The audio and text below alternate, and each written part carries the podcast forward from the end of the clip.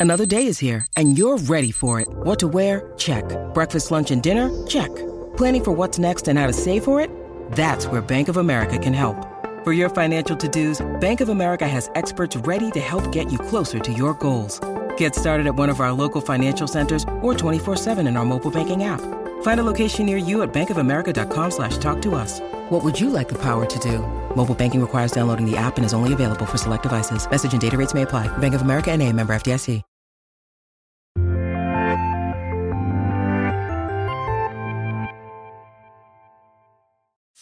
What's up, and welcome back to the kind of funny screencast. Of course, I'm Tim Gettys, and I'm Egg. joined by the sad boy himself, Barrett Courtney.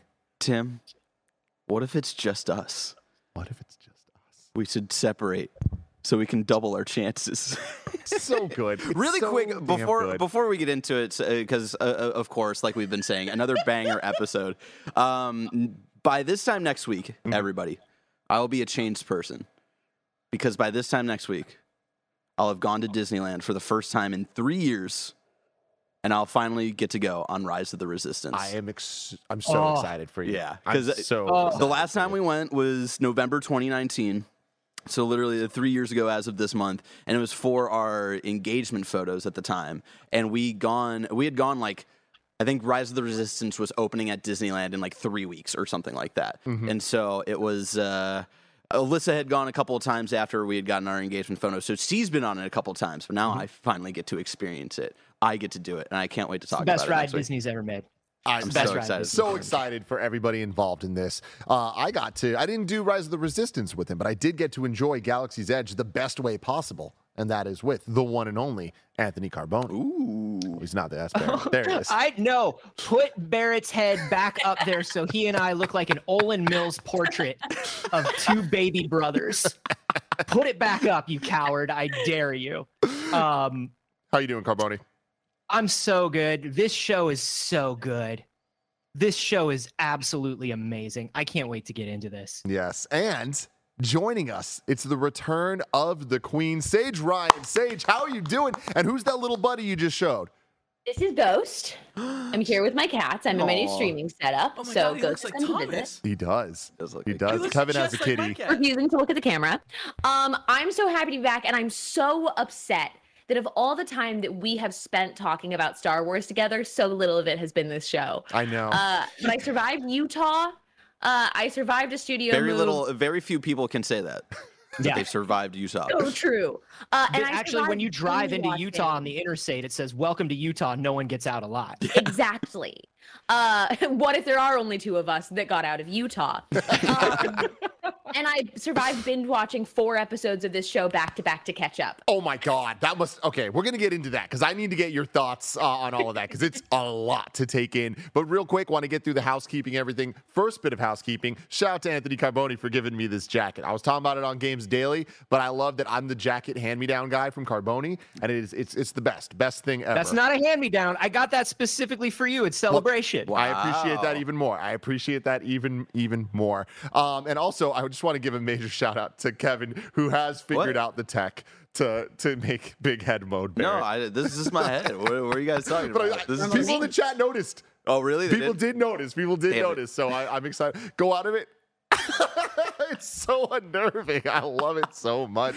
Uh, also, all of this crazy stuff is possible thanks to your support over on patreon.com slash kind of funny. Uh, our Patreon producers over there, Morgan Lorraine, Fargo Brady, Hillary Bernard, ID Raven, Immersion Fragrances, Delaney Twining, Christopher Rodriguez, the kind of funny Destiny 2 PC clan, Corey Turnipseed, Tall Tree 81, Trent Barry, Joseph A. Carlson, Tranquil, Uranium, Macro, One Up Pest Control, Alex J. Sandoval, James Hastings, Colin Huguenel, and Carrie Palmer. We'll tell you all about the rest later because there's been so much of you supporting us. Thanks to the launch of this studio. Thank you for your support. Everything's been fantastic. This is our show, Kind of Funny Screencast, where each and every week we get together to talk about the latest in TV, movies, and trailers. Uh, we've been doing our weekly breakdowns of Andor. I know a lot of people are starting to watch this show late due to the word of mouth of how good it is. So people are going back. Finally. I'm getting the tweets that people have been watching um, this show. We've been doing every episode, so you can go mostly. You can go back and, uh, and check them out, um, and that's a good time for everybody. YouTube.com. No, we, we, we got to I'm every comfortable episode saying it now. eventually. Go for it. I'm Carboni. comfortable saying it now. Best Star Wars show. Oh, yeah, I, 100%. I, yeah, I don't even Yeah. think that's a question. Well, Yeah. I, there are other shows that I would say are more closer to my heart uh, uh, on the animated side, but like Mhm. Quality. yeah, quality, yeah, a hundred percent. Yeah. No, I had Um, to think about it a lot, but I, this week after watching this episode, I was ready to say this is my favorite Star Wars television series. Hell yeah. Yeah, it's it's utterly fantastic. We're going to get into all of that. Of course, you can go to podcast services, search for Screencast. We'll be right there for you as well if you wanted to check that out. So, all of that out of the way, Saige, I want to start with you. What has been your experience with Andor the last couple episodes? Because last time we talked, we hadn't even talked about the heist or anything. So you, we're going way back. so yeah, the last time we talked, I think I was only here for the first three, wasn't I? yeah. Oof. Yeah, because then you were doing studio moves. Mm-hmm. Um, so yeah, it was a very different show when last we spoke, and it was already a very good show, but it was like an unrelated show. Like I don't know her at all. Uh, at this point in the arc, I picked up at seven and I watched through eleven because I caught up the rest of it. And um, it was very interesting because as soon as we started going back to like, oh yeah, his mom and like that storyline, I was like, right, that's the same show. Yeah. Oh my god. Because it was like I took that gap in between. I was like, "Oh right, the first 3 episodes. We haven't always been in heist mode." Right. Um so in one sitting essentially I got through heist, I got through prison. Oh, It's been That's a lot to do in one sitting emotionally. That's an imagine. emotional much. journey. Yeah. Uh yeah, I definitely did cry um on two occasions in watching it. Um I cry I cry every time they show that droid. That's just a damn Oh, good Oh, oh, droid. and It's we're going to talk about him droid. again today because Jesus to. Christ. Yeah. So today's episode made me cry hard uh, for it.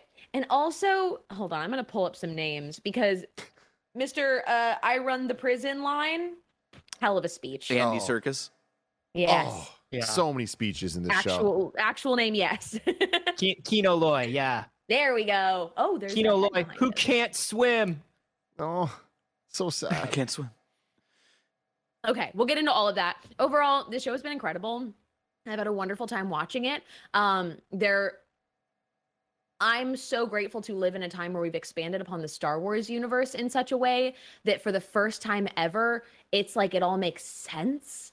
Uh, and I know that a lot of that is because of correlation to our world and because of how many like uh, things that they're using as parallels. That you're like, oh, I see how these things start. I see how these things escalate. But getting down to these levels within it, uh, I feel like they've so successfully filled in so many gaps in not story, not plot holes, in how the world works in Star Wars. And that's been Mhm. magic for me. Yeah, I, I want to Yeah. jump in real quick to talk about my thoughts on this episode Mm. because last week or a couple weeks ago, after we saw the heist, I was like, I don't know how they're going to maintain this, how they can up it. Then they did the prison stuff, and I'm like, there's no way they can up this. There's no way they can keep this going. And admittedly, I don't think anything's going to top the prison stuff. That to me is just top, top, top tier. Yep. But these motherfuckers, these Tony Gilroy's out there, and he's like, you know what, Tim? I'm up for the challenge. I'm going to do the one thing that you personally could possibly want more than anything, and that's just make Top Gun Maverick in Star Wars. Because when you look at this episode, there is just so many Top Gun Maverick moments where we have the they, they get up the cliff, there's the aliens there, they see the ship, and they're like, "Ah, run. I'm like, yo, this is straight out of Maverick. And then you get the end of this episode that is just the dopest dogfight we've had in Star Wars A hundred since percent. Rogue One, probably. Like, Yeah. oh my God, I, incredible. I, I would, I would personally put it above Rogue One just because of just like Oh. the moment to moment action in that scene. It's short, but it's utterly fantastic. I love it the way they build it up, the scale, the beauty of it all. Like, oh my god, such a, such an exciting scene. Our dude who runs the antique shop just collecting kyber crystals and making a lightsaber ship. yeah. Oh yeah, What? man. Bananas. Thank you. Thank you so much. Thank Oh so much. Shit. Y'all just got a Starbucks delivery? Yeah, we did. We're tired. You know what? Okay, here's the thing. We have to stay up till midnight to watch this fucking show, which is great. But let me tell you, staying up till 1.30 in the morning, like watching this and pausing and taking notes, and then watching on my PS5 so I can wear the headphones while watching on the big screen to not wake up my wife. and then like trying to like rewind. Let me tell you, this thumbstick on the PS5 controller does not like the Disney Plus app because I swear I push left No. and then it's like, oh, you want to go 10 seconds forward? And it's like, no, that's not what I said. Disney Plus, figure You deserve a little out Figure it out. the scroll bar. Come on, guys. It's not that hard. it's not. Netflix has it down pat. Anyways, Carboni, what did you think of this episode? All right. Um, this episode. Okay, first of all, first of all, here comes my controversial opinion about this episode. Y'all are gonna be against me. I'm not convinced Marva's dead still. Oh no, I'm not against you at all. I I'm think still not you. convinced that Marva's dead. I th- I still think she was faking. I think that the fact that it's called Daughter of Ferrix, like I totally understand that it's because oh she died and now everything is is coalescing around Ferrix. I think she's alive. I think she's running some shit. At least I want to believe that. So, so real quick, Carboni, I'm like on B2. I'm like B2, man. I'm like I'm sitting there in the house. ready. I'm like she's not gone. She's not gone. It's it's interesting because I I wasn't fully into your like I didn't believe your theory last week about it, and and with this I'm not so sure.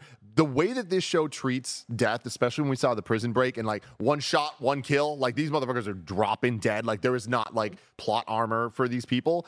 The fact that like they we saw a body, I'm like, yo, she very much could be dead because that's the tone of the show, but we didn't see her body, and I feel Yeah. like they wouldn't have not shown us it that way if she was actually dead. See, uh, for for me personally, right, it was one of those things where I I took it as they they didn't show her body to kind of uh, put us more into the shoes of Cassian as much as they could, while still having to show everything that's happening on Ferrix, uh, where it's just like you don't get to have that moment with her because he didn't. So that that It could that, absolutely go either of those ways. Yeah. They've been very, very clever with it. Yeah. Very clever. But I'm telling you, I think she's out there and I think she's important. She knew she was being watched. The whole thing, the whole thing of what they of what they do on Ferrix, uh, bur- like burning people and then turning them into a brick. It's like, oh, so there's no evidence. Come on, Come on. come on. Yeah. Fair. I'm just saying. I don't know, but I'm just saying. Yeah. Bear, what do you think of this one? Uh, I thought it was great. You know, uh, of course, it was not uh, the the same energy and bombastic uh, kind of episode like last week was, and we we really needed that. We needed to take a, a breather, especially now that we know with everything. Like a lot was built up in this episode to build to this funeral that's happening as, as the finale, right? Uh, where it, it all seems like it's going to come together. Where Cassian hears about it you figure he probably wants to go home to say goodbye. Everybody assumes he's going, right? But then, like, what? How is that all going to blow up in everybody's direction? Uh, and I, I thought this was a, a fantastic. Let's take a moment after everything that just happened in the prison break, and let's reset everything. get the pieces up in place. Because, like, the the prison arc, right? It, it, felt like mainly that, and then every once in a while, you're getting check-ins with Mothma, with Luthen, stuff like that. And this felt like the the proper like okay, what are they actually up to right now? Let's get full on uh, scenes with uh, Luthen checking in and with uh, with Saw, um, more stuff with uh, Mothma and uh, Vel and Mothma's daughter, who's in a, a weird cult uh, and and stuff like that. I, I thought it was again another killer episode. I can't wait and uh, to see what they do uh, next week.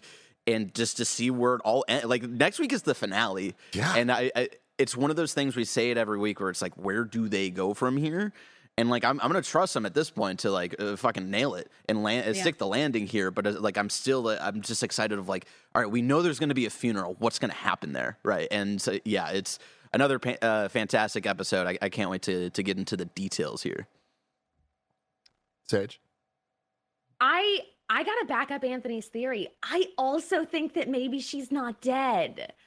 I don't know. They're being kind of sus about it. Um, and this show takes every opportunity to break our hearts, which is always my complaint about Rogue One. Rogue One didn't take the opportunities to hurt my feelings that I believe it should have. And this show has taken every single opportunity to hurt my feelings successfully. So to not see Marva die is very strange to me. And maybe that is. Maybe that is where it's just like, hey, in this world, we're telling you that sometimes shit just happens and it's not in battle. It wasn't in fight of the rebellion. The Empire didn't do it. Sometimes people just get sick and they die and it sucks. Um, which also would be very on brand for the show, I agree. But there was a couple of things in the way that they alluded to it and the way specifically the droid is acting that I'm like, ah, I don't know, man. I think that there might be something else there. Um, I don't know what that is, but there has to be some elaboration on what she was doing with the rebellion, and we haven't gotten that tied off yet. And them not tying it off would surprise me.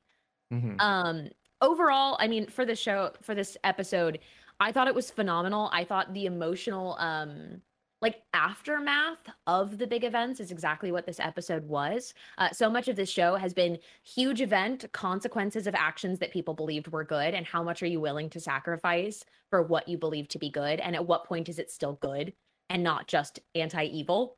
Yeah. Um, and right now they're sitting in that. Okay, we did this massive prison break. How many people died? How many of those people? Uh, that guy, just because he couldn't swim, we don't, we literally might never see what happened. We don't know. Um, could these probably thousands, I would guess, of how many people were kept on this prison overall have just swam out and straight up died uh those are those kind of consequences where it's like sometimes shit just happens and sometimes you make the wrong choice or sometimes you make the only choice you have and there's consequences for it so i'm hoping that's not the choice for marva and she doesn't have to be alive but i do want some kind of like what the hell was she doing we know she was working with the rebellion what what was it i guess Yeah. is my question Carboni, you about to say something? Oh no. Well, I'm I just want to agreeing. then shout out Mon Mothma, who continues to crush the show. But I love that uh, her storyline is always to me the perfect kind of like breathing moment to like go away from like the A plot and like we get to her. And I love how much they've just kind of been building this foundation that it now mm-hmm. feels like A plot. Like it feels like every mm. storyline in the show is equally important, whether it's Luthen, Mon Mothma, or Andor, how they all kind of interconnect, even all the Ferrix stuff. I just love that it we they hit that point of it all weaves together. But her having the line of I'm I'm in so much trouble, Vel. Yeah. And like just seeing it Oh. on her face and like her explaining it all, it's like, damn, like I just love that the show grounds this stuff. And we always use these words to like describe like, oh, it's not just all the high fantasy, like space stuff, Star Wars, lightsabers, and the force and whatever. It's like, oh, these are real people with real issues they're going through. This speech to me is the like perfect evidence of that. And like there's for a show that's had so many great monologues, I love that this episode we got one from Mon, we got one from um the uh I forget her name, starts with an L, but Luthen's um or no, starts with a C. Luthen's assistant um, person. Kleya. Kleya, Kleya. her just going off. Like I Oh, just dude, Yeah. that was the other quote that I was like going back and forth of what to start with today. I don't have lately. I have Have always. always. Yeah. Bro, Yep. and you really feel that like it, more so than Luthen. I think I talked about this uh, a week or two ago, where it's like you feel like she's more in control of like taking care and making sure all of these different rebel cells are like doing their shit more than he is, which is uh, you, I, I love that they're they're sticking with that because it's awesome. I, I started this show worried about, you know, what where why we have never seen Luthen before. And thinking to myself, by the end of these two seasons, Luthen clearly meets his end and what's going to happen. I am now worried about Kleya, who runs the rebellion as Yeah, far as I'm reals. concerned. And I and I honestly think uh, if we're talking theories and stuff, I think it'll be something regarding his actions that gets them both uh, both killed for sure. I mean, he has to have his downfall, right? yeah. Like I feel like he's kind of right now getting to play the the one in charge and like the one that's like always like one step ahead. He's the one willing to sacrifice the men because he's not the one being sacrificed, you know. Oh, and also Saw Gerrera. Getting him again. Oh! Exactly like we were asking for. I love it, man. The whole scene there, the way Luthen talked to him, the the back and forth, calling out the two tubes guy of like, yo, he's my man on the inside. He's like, bro, what are you talking about? The sick ass black X-Wings. Oh my god. I- what a scene. as- sorry, so Carboni, go ahead. paranoid, so paranoid. Always saw Saw Gerrera and Luthen just using that. Just you're willing to burn him, and if it were me, I'm just like yeah, yeah, I get will- him. as the resident Saw Gerrera hater on uh, uh, uh, with this Star Wars crew here. This was a good episode. This was a really good scene because I, I liked how much even just Luthen's actions here really help cement his kind of mental downfall of like not trusting anybody, even people he is operating with. Of just like the the mind games that Luthen has to play with the entire rebellion as a whole, and with him kind of making the decision his, and he knows he's going to make the decision to like not tell Kreegyr about this whole thing and let Kreegyr kind of go down with the ship in a way. Uh, but just how that plays into when you see him eventually again in Rogue One, and he is fully splintered off from like what the the rebellion becomes. Right, you understand of like, yeah, I get it, I get it, and I, I love that we see more of because Luthen tries to kind of put this decision on him, him kind of being forced to think of the ways that he was trained once again by like uh, Anakin and Obi Wan stuff Mhm. back from the the Clone so I'll say, I'll say two things about this. Number one, you're not the only Saw Gerrera hater on this panel. So Saige true. Ryan So true. also dislikes Saw Gerrera. Um, you Why will all come like around. that? You will all come around. Uh, but also, I will say, for some, even as somebody you who loves, even as Save somebody who loves Saw Gerrera, Save the trees. I will say it seemed weird during this episode where he goes, "Oh, it's for the greater good," and and Luthen goes, "Well, call it, call it what you want," and he goes, "Let's call it war," and They then he said the looks into the camera and says, "Star it's Wars." Star Wars. Wars. I thought that was a little weird. I want you to know that out loud, watching this episode with someone, I made that joke. yeah, I mean, it's I love it. I love that they, they did that. I absolutely said the same thing out loud the moment he said it. He said, "Let's call it war," and then I was like, "Star War." I was too tired uh, to make that joke in my head. yeah, I, I love that this show, uh, like in the complete opposite of that joke, does a couple things that are, I think, really interesting in terms of like adding new elements to Star Wars that we haven't seen really, where we get uh, Mon Mothma's kid kind of in this like religious situation going on, which oh, like Leida wants to be a trad wife. That's like a Chandrilan thing. Like all what is that, about? I thought I that wanted was to super circle back cool. to that too, um, because I think in general, Leida's whole storyline is very interesting. And uh, you know, Barrett was like, "Is it a is it a cult? Like, it seems like she's in some kind of cult. Like, it's very paralleled to a lot of the like movements right now from like." Conservative white women of being Mm-hmm. like i want to go back to when we didn't have bank accounts that was cool i bet it was awesome and this like romanticized idea of like a lack of freedom and uh, rights like human rights um, and there is an actual movement of people specifically like white women in the united states pushing for that like back to traditional values Mhm. that's like horrifying and absolutely like a a misinterpretation of what that experience was like for women uh, and b just like an, an absolute fuck you to everybody and everyone else. Um so there's a level of that that it's like it's not quite a cult.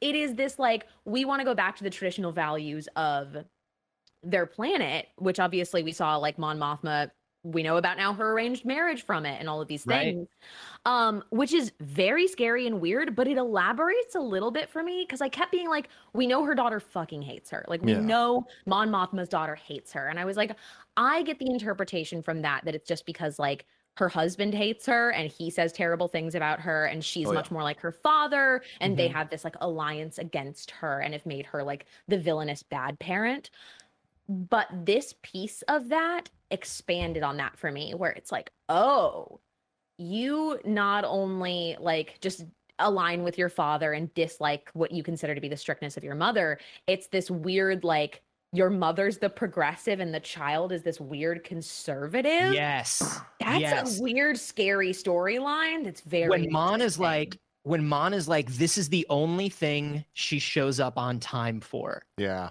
It's like, and she, and as she's doing the chant, she's looking, she's looking Mon straight in the eye, and she sees Mon Mothma drinking her, drinking her wine, and like, just trying to be like, I have to let her do this because she loves doing it, and she hates me so much already. But like, what do And I all her do? And we've talked, we've talked a lot about how like, yeah, a lot of it is Perrin kind of poisoning uh, Leida against Mon, but a lot of it is also that like between between the Senate and the rebellion, Leida's right. Mon Mothma is not around, and it seems like Mon Mothma does not care about Leida. She only brings Leida around for government things, and so from Leida's perspective, and it's you know it, we know that it's because Mon Mothma is fighting for the greater good, and we know how much Mon Mothma cares. But you can see where, from the point of view of a teenage daughter, it's like she is absent and she is cold and she only cares about her job. And so I'm going to rebel against that. Um, That's a very interesting point because rebelling against that is if we had traditional values in where women weren't able to be things like senators, for instance, my mother would be here. My mother would not be busy with her job all the time. mhm. Right. Yeah, like it's it. it's crazy. And like and it's I love that Vel is like, wait, I didn't even know we were doing this again. And like to your point, Saige, it's like, oh no, it's become very trendy again. And you think about like, oh yeah, because fascism. Yep. Because fascism is on the rise. Yeah, it's like that's the thing is like the culture of it all, all where you know forever we've seen there's the rebels, there's the empire, but now getting into it and it's like there's the force and the Jedi and like it's religion in some ways to some people and all this. I love the idea that there there has to be other sides and like we see Oh, the yeah. the extremists of the rebels Yeah. right that they built up with Gerrera over the the movies and shows and stuff, but to now kind of see the like realities of what the the fascism of the empire would Yeah. do The the extreme Coruscant the extremists that aren't just Palpatine, right? Yes. And and are just people, right? the, the just the people and i man the, the just the way that we've learned so much about the coruscant culture of the the the rich people that we haven't really seen before and I, I i just appreciate it like whether it's the costuming or just the way they interact like all of the uh being married off and like, all of that just like layers that i never ever expected to get in a star wars uh, I do love like when you talk about those those layers. We're also because of it, we're getting deeper character layers too.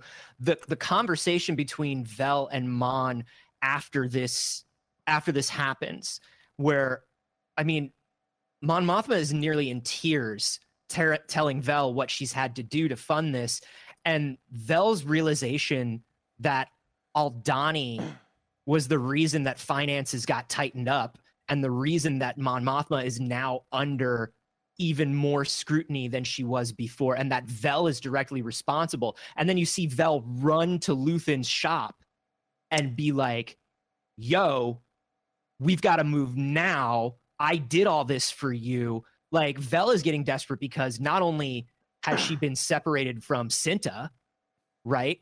She is now being told, like, what you did has caused the empire to come down on your family in a way Yep. that is going that honestly is unavoidable at this point but it, it also it also makes me think like vel asks like hey are you thinking about like accepting offers for her hand and mon mothma's like uh, kinda and last week we were like she would never she would do it yeah. right yeah he's thinking about it but she would never do it right Yeah, and like, and she needs uh, someone like her cousin to come in and be like, "Yo, you're in too deep at this point. Like, the, the- what this is doing to you and your livelihood and your just like your mental capacity to be able to handle all this shit, like, it's destroying you." And like that, yeah, that scene with uh, uh, talking like uh, them talking to each other, you just really feel more so than any other episode before the ground just crumbling beneath beneath Mothma's feet. And like you were saying earlier, like how this kind of turned from like a, a, a D plot, I I do think it's going to be it's risen to be kind of the main thing because I do think whatever happens with Mothma as her public figure and stuff like that is going to be the center of like the explosion, whether it's next week's episode or uh, very early on in season two like that's going to be when like shit really hits the fan is whenever mothma has to go either into hiding or publicly be like yo fuck y'all i'm out i'm going to go hang out with the rebellion kind of shit and it's, Yeah. it's, This second- it's so good the, the second season of this show it's called andor but the second season of this show will be about mon mothma Yes. equally Mm. equally if not more than cassian you know what i mean Storyline. cassian's Yeah.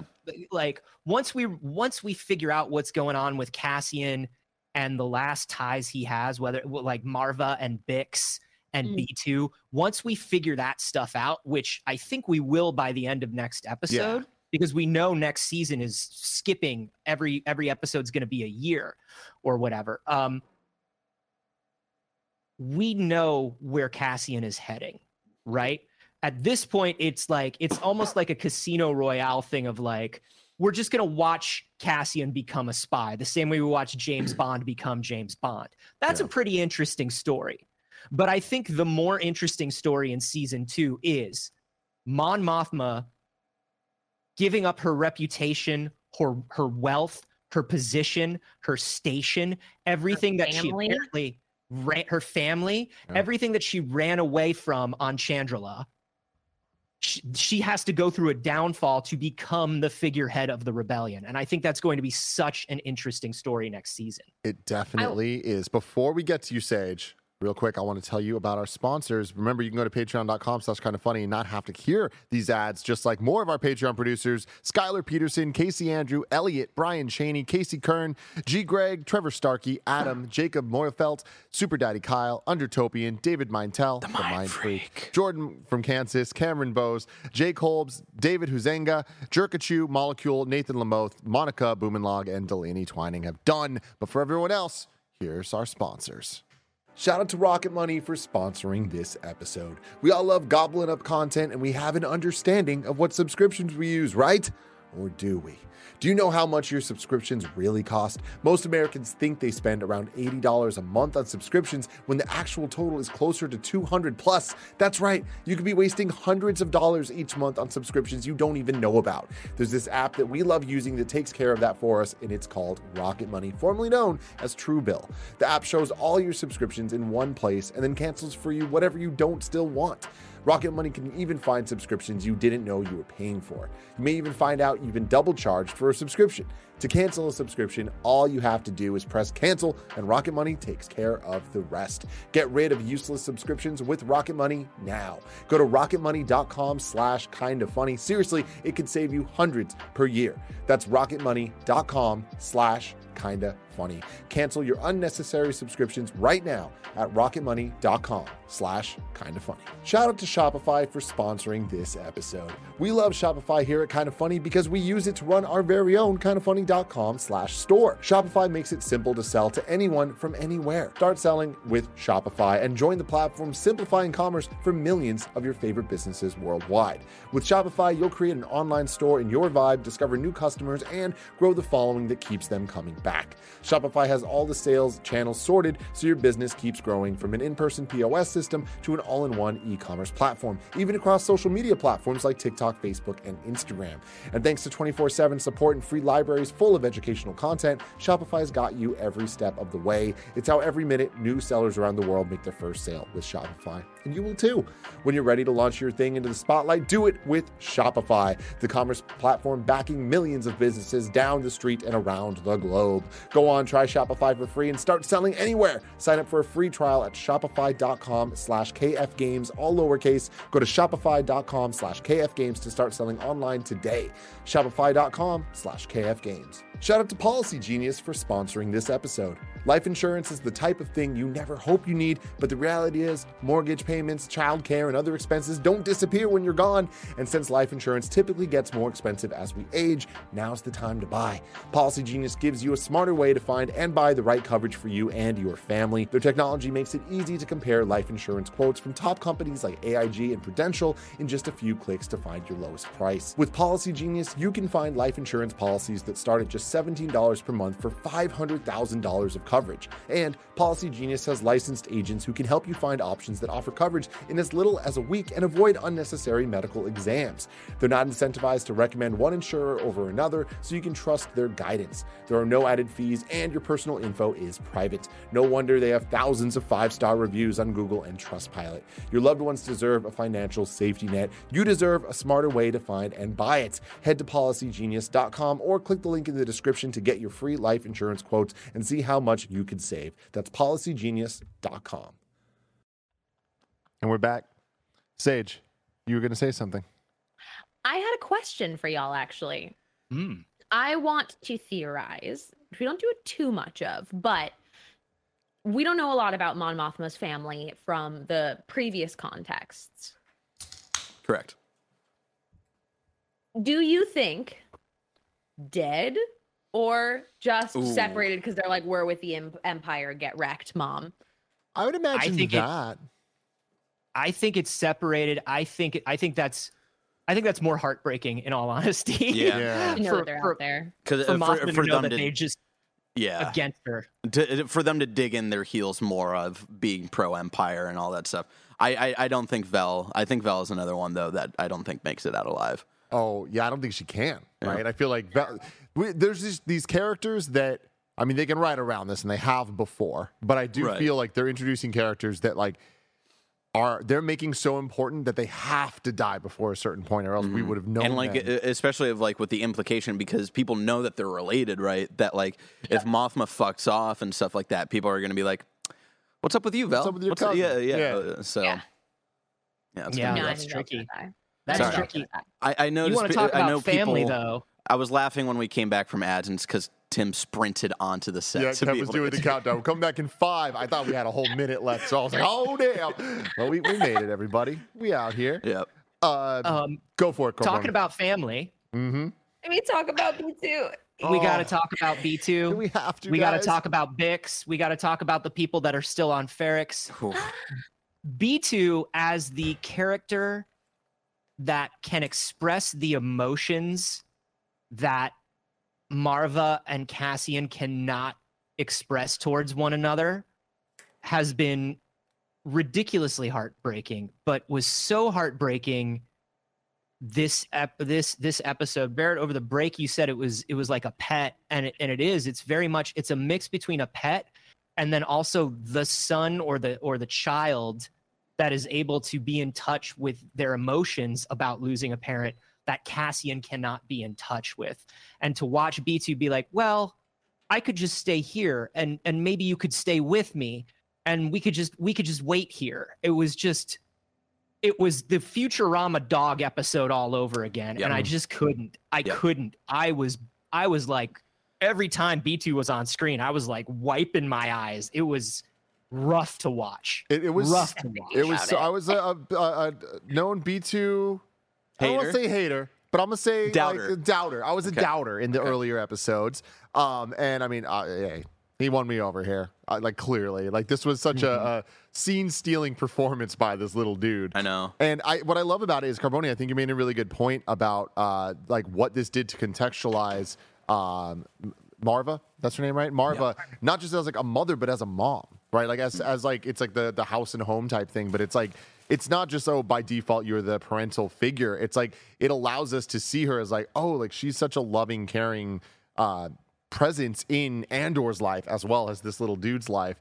And um, it was just so beautifully done, and like it really, it was a tough, tough thing to watch. Uh, to uh, now that we're talking about the, the the family dynamics and stuff like that, to bring it back a little bit to the theory of Maarva still being alive or not.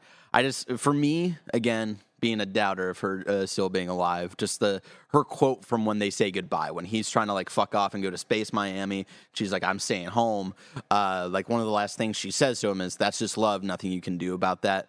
Um, I've never loved anything the way I love you. And again, as a storyteller knowing Tony Gilroy as a, stor- a storyteller, I feel like that's the most heartbreaking way for them to say goodbye and not be able to say anything else to each other ever again. Um, maybe she's still alive, but I, I, I feel like that's still going to be the last scene that her and Cassian share together uh, for sure. Uh, but yeah, Yeah. B2, y'all nailed it with just like how heartbreaking it is to, to see this droid perform in a way that no droid has ever performed before.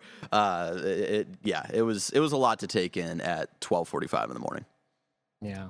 Uh Bix we see as well. Um and what I love is like Kreegyr for a character that like we don't know and like honestly doesn't matter too much to us is so instrumental in so many things. Seeing number one what uh what these months of being held in that hotel or, or apartment building or wherever she is uh by the empire and the the Gorst interrogation technique and like what it's done to her was like intense. Yep. But also like that I want to give a shout out to this performance moment when she sees the hologram of Kreegyr and she has this like so many conflicting emotions of like What's they didn't get do? him. They still they still haven't gotten him. Yep. And like she wants to show like a little bit of relief, but she can't because she knows like she can't really honestly answer or dishonestly answer this question. Like you see in her eyes that she wants to be like, "Oh yeah, that was the guy. You got him. He's It's the reverse psychology, reverse psychology thing of like, what move should I do right now? And there's no right, Right. answer. Yep. because they i mean and one thing that's awesome is like from a storytelling perspective is they show her up against the wall and all she can think about anymore like she can't even think anymore Right. and so like the reverse psychology reverse psych like we we in that moment have to wonder if she even has the capacity to pull that stuff off anymore. Right. That's and that's Um, how I took that scene. That was it, like where she doesn't answer. I took that as like she can't. Yeah. You know, like she is so far gone from this. Like she's able to process things. Uh, uh, again, you see a little bit of like uh, a little bit of tearing in her eyes and stuff like that. And yeah, but to be able to think on that capacity of like thinking five moves ahead, right? I I, I don't think. Uh, to me, just because of how much she's probably gone through, she can't even think on that level. It's just wild to me how much this show, this season so far, has kind of taken a lot of our criticisms of Rogue One and just been like, well, this is how they should have done it. And I feel like this is another example of the Borgullet stuff, where it's just like, this is the right way to show this type of torture scene from all this. I What if Borg I Gullet made originally sense? was like, why do we need a Gorst when they have a Borg gullet? No. But- they could have just they, could they have haven't brought out a discovered Borg, the Borg gullet. gullet yet. They haven't discovered You're it. right. You're right. You're right. Uh, but but going off of that a little bit more, like I I you know we, the things that I appreciate most about the show have been the things that were hinted at in some of the movies that like were my things I liked most, but then we didn't get enough of them. Uh, an example being we talk about this a lot the the Canto Bight scene where it's like the the the X wings and the Tie fighters are made by the same people. Like that whole idea was like, oh, that's super cool. We kind of see a little bit more of that here. But even the idea of like uh, Finn being a stormtrooper and then the blood on the the helmet and like looking at it and like, oh wow, they're going there with this. Like they're actually showing like the the the death of this and like the the, the blood even is just like such a thing. But it, they never really took that anywhere. Like they kind of hinted and played with it just a little bit, but they didn't really do anything. This episode starting off and having um uh Andor and Melvin Melshi. Mel Mel Melshi. yeah, my boy Mel Melvin. um like desperately clinging Yeah. on, and he's like, their it- it- skin like ripped and he's like, I can't up. move my hands Uh, anymore. It's so real. again, and again. it's I, I, I hear the, you. the scene needed someone yell to, to yell from below, climb. oh my god, that's that's very yeah, very They didn't say climb. yeah, yeah, they didn't, that's but surprising. they didn't say it this time But- but because they were feet- showing it. Yeah, they did. They just showed it, man. Seeing their their feet, how messed up because they didn't have shoes, like all that stuff, and then to then see this torture scene of how Bix is like. I I don't know that I've ever seen somebody that I believed has been tortured for as long as it seems like she has with that performance than we saw in this. Like Yeah. the makeup, the performance from her, incredible, incredible stuff. Yeah. Saige, There you- I think you were going to say rumors- Yeah, something about Saige. the interpretation here. Yeah, I mean, with the big stuff, a like like you were saying, a huge shout out to the makeup department on that. The the the way that they changed her appearance in that was so distressing to look at, and her performance was absolutely incredible. But the thing that pit, like puts a pin in it for me of what her capacity could be, or what she's clinging on to, and making these like if she can make these decisions at this point is one of the last like scenes where we saw her speaking was her saying, "You're not gonna believe me either way, are you?" Mhm. And Yeah. she was like, No, I guess you're right. So there is no point in Bix cracking. Like she's going to be killed either way. She's going to be tortured either way. And she is so certain of that. And you could see her give up in that moment and be like, Well, then this is what it's going to be. And I don't see any reality. I mean, losing the capacity to think and speak and uh, lie, for instance, is Mhm. part of that. But like, that's there for a reason. And to me, that line is there because that's why she has not continued to try and fight her way out of it. Mm. She's just Yeah. like, all right, then. And like that is helpful to everybody. She's cracking and she's given some information, but to some extent, she's held on to a lot as well, uh, which I think is very interesting. Also, I didn't get to talk about B2 emo. Go Oh. for it. God, B2 is so wonderful. And I'm gonna I'm gonna give a hot take. I think might be best droid. I'm gonna take the original trilogy out for like nostalgia reasons because like once you start factoring in like your nostalgia for R2 and things like that, it's tough. But um I prefer B2 to K2SO. I understand that. I think there's more of an emotional punch with uh with B2 uh, compared to K2. So forget someone in our chat, I forget who it was, had the theory that um maybe I'd like to have a word, Okay, if I may. We'll, we'll- we'll talk about your what I'm saying. bias. Uh, because we'll talk about your bias soon with nostalgia. you know sharing the same name as the actor who plays C3PO. But um, the uh, a theory that B2 like they're gonna transfer him B2 into Snoke? uh, K2SO. Uh, oh, they're gonna Millennium Falcon him. Yeah. I don't think that. I don't think that's. It. I don't. I don't. That I don't does think that so. like a Tony Gilroy thing to do? Yeah. But I'm gonna be honest, he could pull it off. Yeah, he could pull it off. Um, um, uh, my counterpoint would be uh, BD1, and I just love that little guy. And he Yeah? also You love he also BB-1. goes on a very emotional like journey and arc along with Cal Kestis. So that that would be my my counterpoint. But honestly, you make a good case. B two. My, my hot take BB-1 as about the hot takes is that, like, I again, B2 won me over. I feel like if a droid can talk, it's cheating. And look, maybe that's a dumb thing to me, but I stand by it. And sure, he stutters a little bit, but he's still talking. Okay, but then then how do you like like human characters, Tim? No, but I'm, I'm saying we're talking about the droids here. And I'd rather if humans just beep too. Wow. Okay. Okay. Um, a lot of droids talk though, Tim. Yeah. Oh, I know. That's I know. That's not cheating. I'm- they cheat too. They cheat too. That's all that I'm Literally, saying. literally one of the first droids we ever see speaks uh, 40,000 languages. And he's not my favorite. I That's choose my boy. such a funny take. So, you, So you, you're you saying- just you like the okay. astromechs that don't talk and just Yeah, beep a lot. That's what I'm saying. You're an astromech fan. Okay. Mm-hmm. Is your Not favorite droid droid then the one who you know hatchet behind the back in Obi Wan? Yeah, well, I was, I was, yeah, see, I was a bigger fan because homie didn't talk. Wow. That's And look, I'm a fan of the ones that talk. I, I don't remember her your name. droid El, should be seen, not heard. Is so weird. El, Elso or whatever, but from uh, um from Solo, loved her. Thought she was Mm-hmm. fantastic. K2SO, obviously great. I love them, but in terms of are they my favorite droids? No, and they cannot be because they speak. Wow. Yeah. Wow. Weirdest Hot hot take. guy on. I really, love qu- it. really quick because before we get too lost in the weeds on the, the droid talk and before we talk about my my man Cyril Figgis here, uh, I want to bring it back to the very very beginning of the episode where you know they uh, they're climbing and then they see the the quad jumper, they see Mm-hmm. the guys over there and I'm like all right we got to go steal them, and then they get caught by like a weird Spider spider, web web, thing. net thing that looks just Yes. so moist and gross. They call them squigglies. yeah, it was it was really They gross. come out they come out like all like slimed looking, like Yeah. Ghostbusters slimed looking. but only just a little bit too, and that was just like, ugh. They're gonna Melshi. As we know, winds up in Rogue One. We're very excited that Melshi that they have this backstory between uh, Cassian and Melshi, but Right. the owners of that of that quad jumper, which of course is a is a ship that was introduced in the Force Awakens and we haven't seen much of, so it was exciting to see the quad jumper. Uh, the quad jumper, if you remember, is the ship that looked better than the Millennium Falcon. Exactly. um, Well, not that it looked correct- better, but that it was less garbage of a ship than the Millennium Right. Falcon. That's what I'm saying. It's like Yeah, you look yeah. at the two of them, they're like, oh, that's the one that's going to get us places, Oh, and yeah. I love that.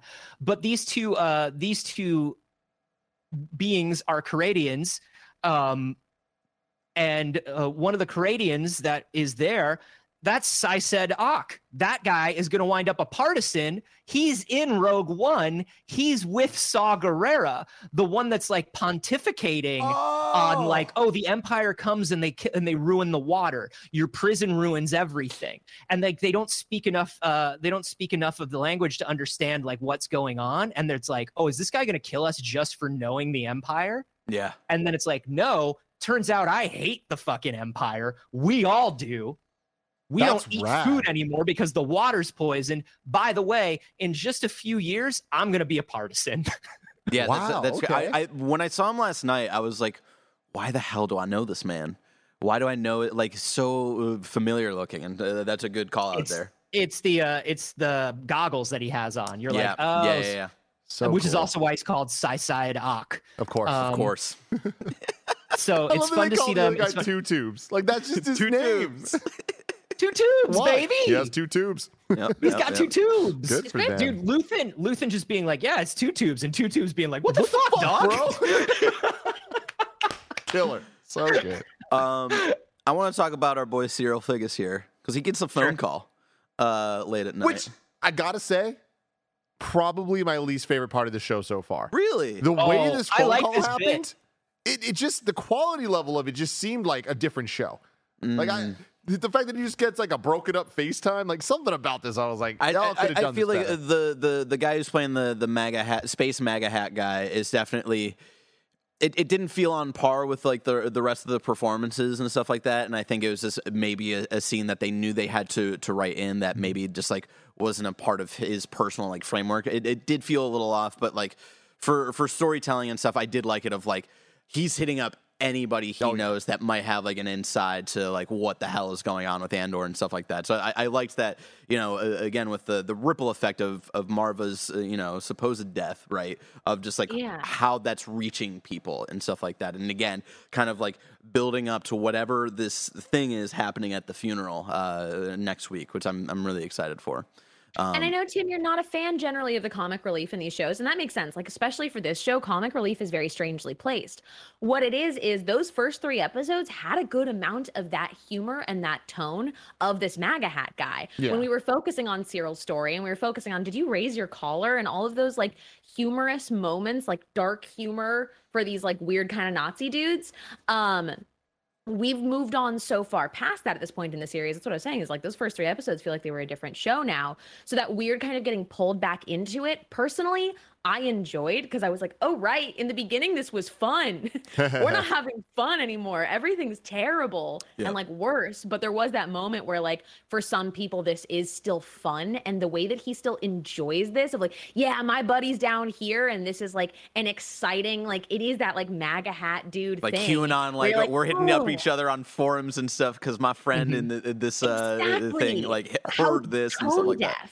Yeah, And It I felt do- so honestly- tone deaf of him. I thought it was. I thought the bit where like they just couldn't hear each other. I, I I- like if you've got to give me exposition like that. I love that they at least tried to make like a bit out of it, and I laughed a couple times where it's just like, no, I'm still here on this. And it's like, oh my god, just tell me the one thing you need to tell me. This is so frustrating. Yep. And I just like that everything in Syril Karn's life is just a little frustrating Yeah. all the time because he I love that deserves his it. mom is just like kind of out there listening. He's like, "Get out, mom!" Like- yeah, and she's Yo. still talking shit to him I too, know, and it's she's like, "You're obsessive," uh, uh, uh, and it's like. Lady, do you know the serial killer that you're raising here in this in, Dude. in this son that you have? Like, come on, have some Edie more Karn- awareness. bedhead. Eedy Karn's bedhead was so funny, and it was Yeah. one of my highlights of the episode. Um, I do want to say, like one of the, la- it seems like one of the last se- uh, sequences we haven't touched on here is uh, is Luthen and Luthen's run-in with the Empire, uh, and how honestly Luthen gets close Yeah, like Luthen gets close to getting uh so that's a uh the ship is a Cantwell class arrestor. It was um it was not created for solo. It was actually something that was created for the original film that wasn't used, but the uh the satellite dishes were obviously repurposed for the Death Star. hmm Um, and when the crew was making Solo, uh, they took this original uh, art from the first film, which was made. the The guy's name was was Cantwell, and so they named it after him. oh, that's cool. Uh, so that's a Cantwell class arrestor. And if they had if they had thought immediately that Luthen was a problem, they could have blown Luthen out of the sky with like one shot. There Oh, are yeah. like cannons that that arrestor has that they can power up that would have gotten him.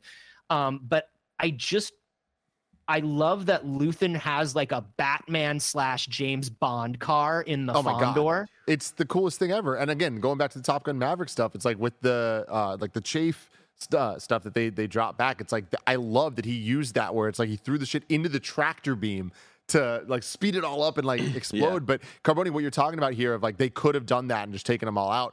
I what I love so much about this show is we're seeing the Empire whenever we get like just a group of them on the bridge and they're all just kind of talking to each other. They don't know what they're doing. Like Oh, yeah. they're like we should have trained more on this. Like we need more practice. Like, yeah, like even when the number, like the the ID checks out, and it's like, all right, so we, let him go, and it's like one of those things that's like the back and forth, where like in that moment where the ID checks out, and it's like, oh god, he's preparing to run away. Now he's gonna definitely look guilty and shit like that. But then the officer is like, no, we need to train more. So like we're we're uh, like we're just gonna like have him go through the process, and it's like, oh fuck, no, he should still like run away and stuff like that. And then the back opens up, and just the way that front dish just tears apart so sick. is some of the coolest stuff we've seen.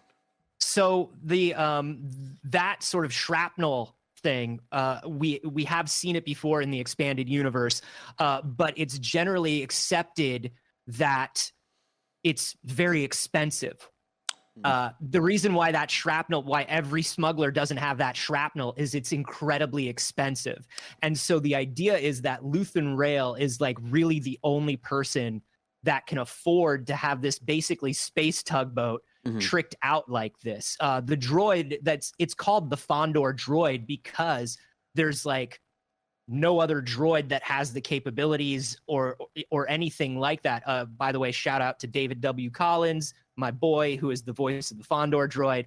Um, but the things that it can do, where it's like, well, let's prepare these countermeasures. Like every time you release that shrapnel, it's probably more than a smug- smuggler makes in a year but it's what you need to destroy a tractor beam.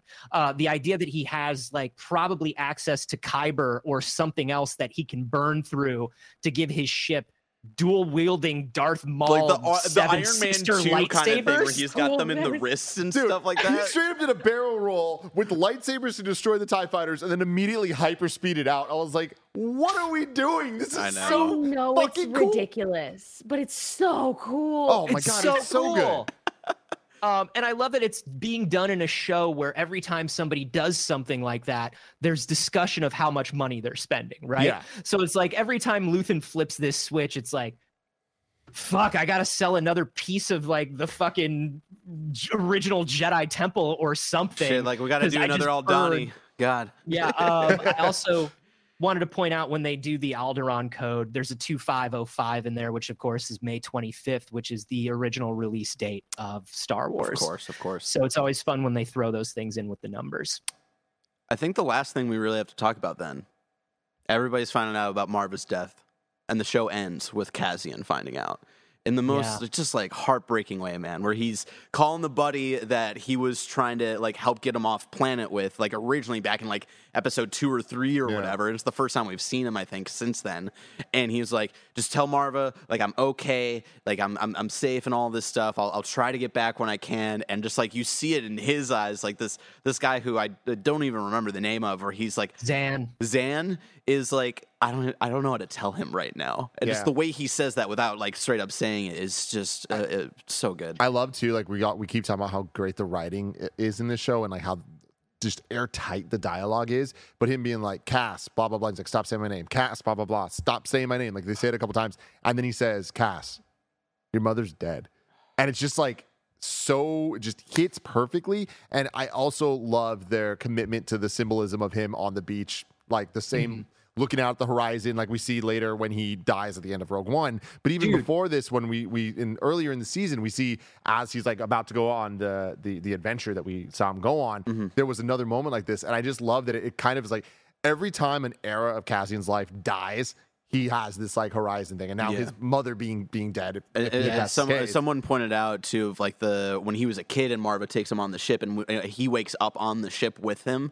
Um, he sees her and then it's like a, a, a br- shining like bright sun like right behind her and stuff as well. So it's like a mixture of the beach, but then you see the sun kind of peeking Yeah. through the clouds and stuff. So yeah, that was I uh, just, yeah. I just love that anytime Cassian's on a beach vacation planet, some shit's gonna go wrong. The Yep. man can't have a day on the beach. He simply cannot. dude, real I'm quick. worried about Um, his girlfriend back at the back in space Miami. Yeah, I know. So, Oh, yeah. Speaking of Space Miami, real quick.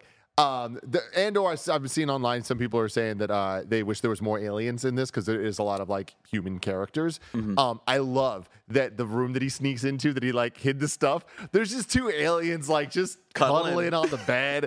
It's like awesome. Like I just love. They probably little had some of those greenies, man. yeah, they had some of those. I'm surprised no one found his stash after what I assume was like a couple months at that point. Like, It was up high. It was on the highest shelf. you, you don't think anybody else who's going to sleazy space Miami is also trying to hide shit up there? You know? No, no, Barrett, you have to get on a step stool. You- certainly, nobody you could find it. It was on a dude. step stool. Miami. you fucking got me there, Carboni. But Space Miami's also empty now. Yeah. Mm-hmm. The whole Space Miami beach was. I, I, I wonder how out. many people they arrested there just to be like, hey, we need more prison labor hands. You know? Or, or evacuated because they didn't want people to find out about about the prison or any other number of things that like they were cracking down on this planet and things were things were clearly going south and they were incarcerating as many people as they could. Uh, but i do love this this final conversation between cassian and and melshi. Uh, where melshi like from go in the prison was like nobody knows. Nobody cares. Nobody understands. And everybody's like shut up, shut up, shut up. And then he gets out of prison. He's like, oh no, clearly nobody knows and nobody cares. Yep. And he's already dialed in. I think he's, Melshi is already ready for the rebellion. And I think Cassian is still He's still on the fence. He's getting there, but yeah, he's he's not quite there yet. Which is weird because he's been in this fight since he was five. Yeah. I There we think go. I think the thing is it's going to take it's going to take him a while to realize that that's the fight. He does not want to be part of the fight. Mm. He wants to run away and be left alone. I don't And he's he's still he there. doesn't. See, and, and now that we're like, we have to like always because it's Star Wars retroactively, like, uh, you know, give different context to to uh, things that might not line up in canon. I feel like uh, now that scene reads to me is like he was just trying to make a point in Rogue One, and so he kind of like Well- maybe cheesed the numbers a little bit on like how long he's I mean- actually been in this fight. For sure. You wanna was like, talk "You know, about- since I was five, like five years. but if you want to talk about it like about being part of the fight Yeah. when you go back be, i think the whole point of this show is cassian's always been part of the fight whether he wanted to be or not and he Mhm. only realized it a few years before rogue one when he says he's in the fight i honestly took that as when you look at those kids that are living alone lord of the flies style because of this mining operation which is made to look exactly like a photo of a lithium mine which is displacing people uh, in in South America and Africa right now. It's destroying communities. I think what Cassian comes to realize, maybe after he joins the rebellion, is the Empire has always been crushing him, and he has always been trying to live his life his way, regardless. Uh, and that is the fight that he's been a part of. He's always been actively against them, whether he knew it or not. Damn that. and um, like everybody else. That, and Sure. that just uh, that makes him a, a- a s- even more of a better foil to um, Jyn Erso. And now it's just like now I want this sa- same treatment for Jyn Erso to make me actually care about her character a little bit. You know, and give and give more context to, to everything that happens to her in Rogue. Well, like we thought it was impossible with Andor, and then they did No, this Andor true. show, and it fucking kicks You're ass. right. Like, give me give me a young teenage Jyn Erso show where she has to I deal with Saw Gerrera. You know. I didn't think it was impossible. I was I didn't think it was impossible. right, all a right. Erso show is is is a little tougher because you're right. The timeline is much more compressed. Yep. Um, and there are harder things to do. Although, I mean, watching her train with partisans for a while would be kind of cool. It would I be don't kind of cool. I Also, think she can pop up in another show, but I don't want a whole Jyn Erso show. That's fair. That's totally I fair. want a Bi- I want a Bix show, and I want Jyn Erso to pop up in that somehow. that would be I cool. like that. That would be cool. And then uh, the last thing, speaking of timeline stuff, of course, we have to remember like stuff's happening around the same time as Rebels. And we know like Rebels, like uh, it's not, I think, until the end of season one of Rebels. Uh, correct me if I'm wrong. Where that's when we kind of fully see like the cells come together and start to fight alongside each other. So I'm just really interested to see uh, when we're talking about like how, how quickly is this stuff gonna crumble beneath Mothma's feet and stuff like that, and where they have to like full on like uh, mask off fight against the the Empire and stuff like that. Like how soon is that? And, and like do we get some some crossover there a little bit? Maybe uh, who knows? We Um, will. yeah this is this has been very interesting and i i love once again with every episode they've been picking the right people to uh to direct and to uh be dps this one was Benjamin Caron who is another director that they pulled from the crown. They're people from uh from netflix and particularly from the crown. And i feel like that stuff works really well because the crown is such a slow tense show that it really makes all of these inter-character scenes pop and then Damian Garcia, who shot this episode, uh, has shot shot the majority of Narcos Mexico for Mm. Netflix, Ooh, which is another incredibly beautiful I've, show. I've you haven't only ever seen Narcos trailers, but every time I see any of those trailers, I'm like, "Fuck, this is well shot." yeah. uh, quick thing, I hope we get Hera and or Mhm. and, And or. or. our big blue boy next week. I hope. I hope. My heart of hearts that we get to it's see too him. it's I it's too early. I don't think we're even if he's coming, even if he's coming, it's too early.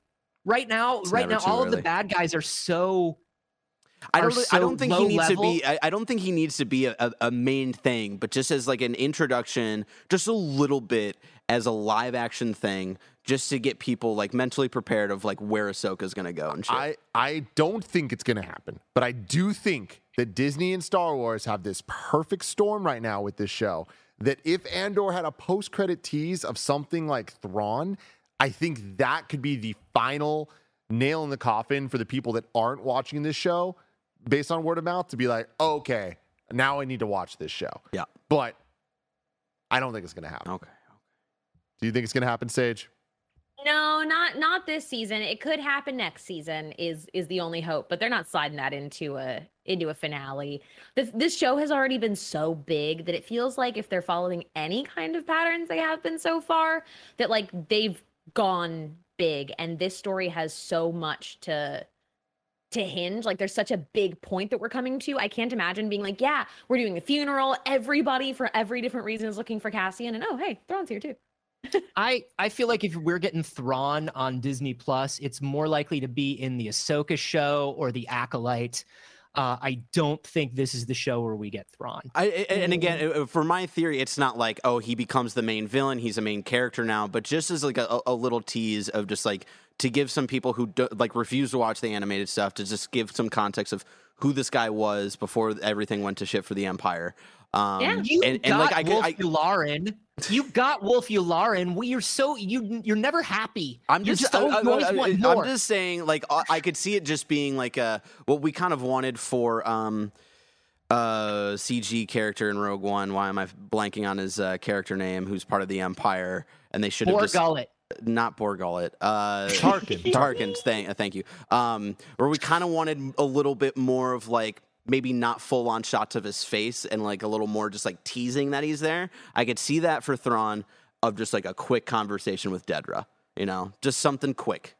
But that's all, and that's all I personally need. And I like, I w- personally wouldn't even want anything bigger than that if we were to get it in Andor either next week or season two. I bet we get Yeah. uh, uh, uh, something big next episode to like get, just build the hype for season two because we know season two is happening because we know the show is a two and done like it's all set up. Yeah. I think that they're going to be like, no, let's have the fun with this because people are going to be rewatching the show or watching it for the first time, binging it for the first time, all of that. I don't know if it's going to be Thrawn, but I bet we get a post credit scene and I bet it's going to be a banger. I don't know what it's going to be, but we'll see next Or week. gullet. It could be Borgullet. It could be. Let us know in the comments below if you think there's going to be a post credit scene or anything. If there's going to be any of that. I'm not saying it needs it. I'm saying I think it'll be there. Um, remember, you can go to patreon.com slash kind of funny, just like the rest of our, the final Patreon producers we have Ryan Anderson, Kenny Kimball, Eric Velasquez, Ivan Quiz, Scotty Wyatt, Alex Gradle, Mama Mur, Al Tribesman, the Predator, Jacob Meyer, Stefan Stryker, Gordon McGuire, Bert Meg, Bert Meg, Jason L, James Davis, nanobiologist, Arrow Joe, DJ Kento, Ryan T from Tennessee, Derek Garrig, Donald Eccles, Short Fuse 06, Derek Jordan Garrig. Harrison, and Sean Valoric. Thank you all so very much. Anthony and Saige, where can people find you? Oh, my stars and garters. Thank you for asking. You can find me everywhere on the internet at A Carboni, except for on Twitch, where I'm at Anthony Carboni. Twitch, you cowards, it's mine. Give it back to me. Uh, I ran a poll.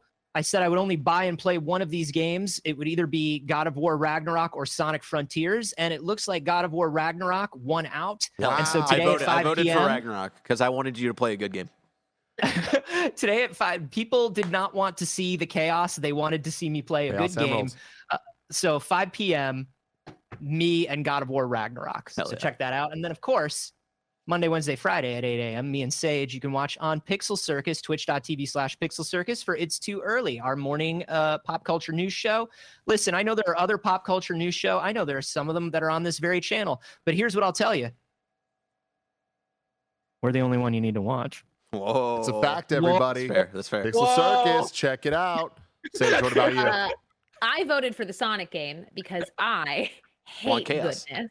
Uh, you can find me everywhere on the internet at Not Saige. Uh, you can find me on my channel and also on Pixel Circus with Anthony and with a bunch of other stuff because that's the channel I made. So follow that.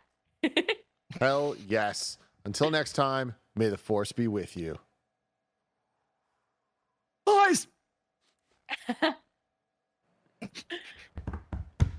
Hell yeah, y'all.